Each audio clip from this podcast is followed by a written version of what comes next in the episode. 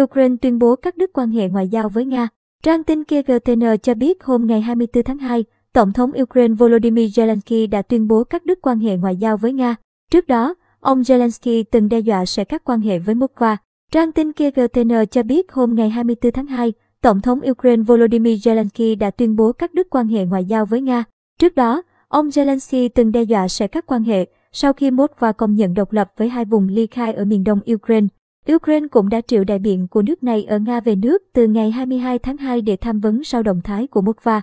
Sáng ngày 24 tháng 2 giờ Việt Nam, Tổng thống Nga đã thông báo sẽ triển khai chiến dịch đặc biệt nhằm bảo vệ người dân ở Cộng hòa Nhân dân DPR tự xưng và Cộng hòa Nhân dân Luhansk. LPR tự xưng tại Donbass, miền đông Ukraine.